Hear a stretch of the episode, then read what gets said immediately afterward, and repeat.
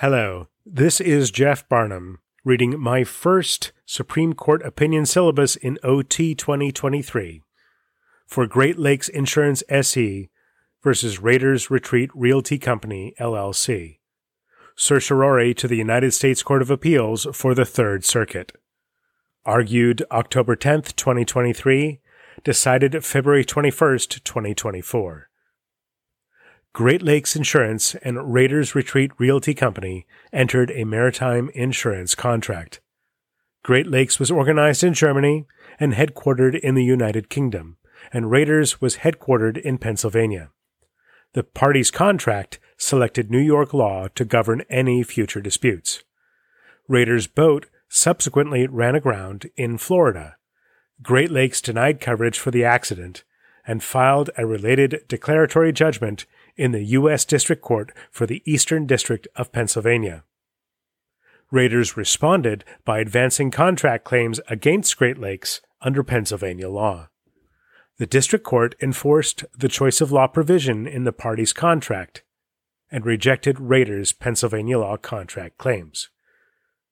The Third Circuit recognized the presumptive validity and enforceability of choice of law provisions in maritime contracts but held that presumption must yield to a strong public policy of the state where a suit is brought.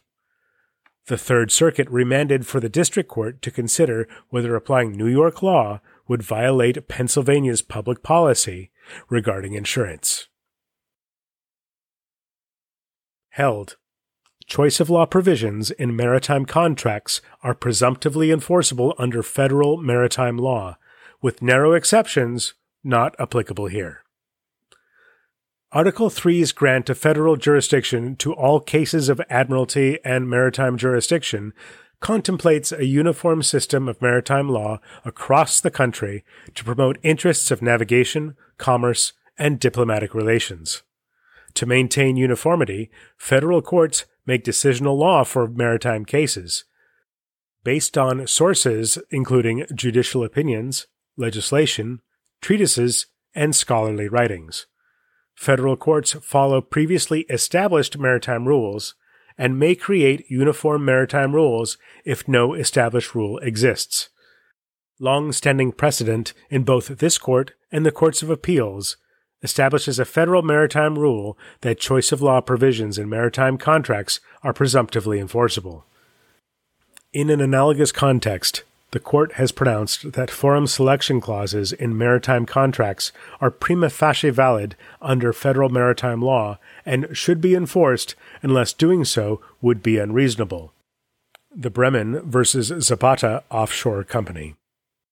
Like choice of law provisions, forum selection clauses have the salutary effect of dispelling any confusion on the manner for resolving future disputes thereby slashing the time and expense of pre-trial motions.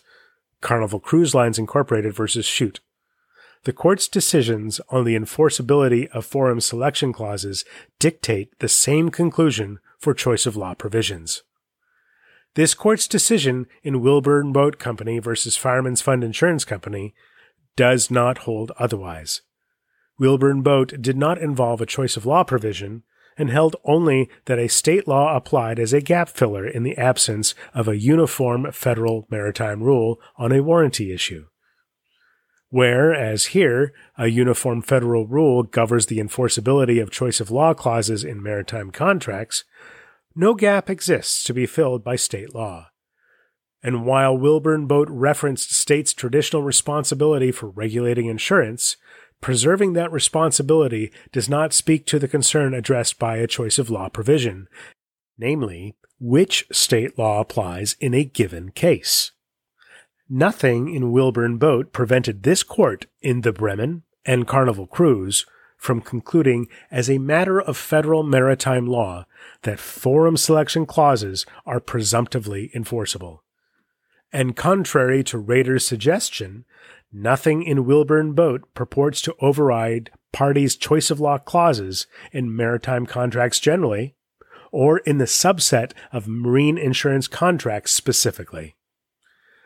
Raiders does not claim any recognized exception to the presumptive enforceability of choice of law clauses in maritime contracts. Raiders seeks an additional exception for situations where enforcing the law of the state designated by the contract would contravene the public policy of the state with the greatest interest in the dispute.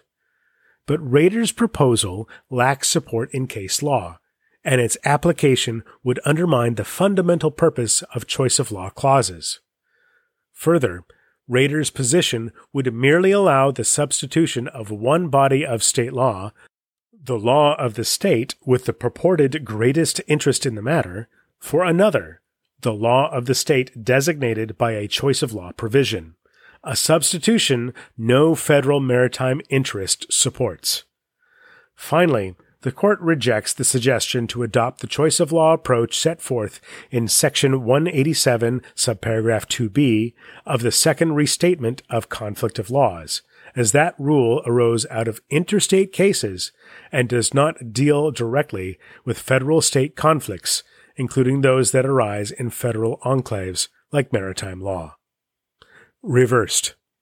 Justice Kavanaugh delivered the opinion for a unanimous court. Justice Thomas filed a concurring opinion. Thank you for listening. Please help us by rating and reviewing this podcast wherever you get your podcasts and make sure you subscribe so you can get all of the OT 2023 decisions automatically delivered to your device. If you wish to communicate with us, please email us at scotusdecisions at gmail.com.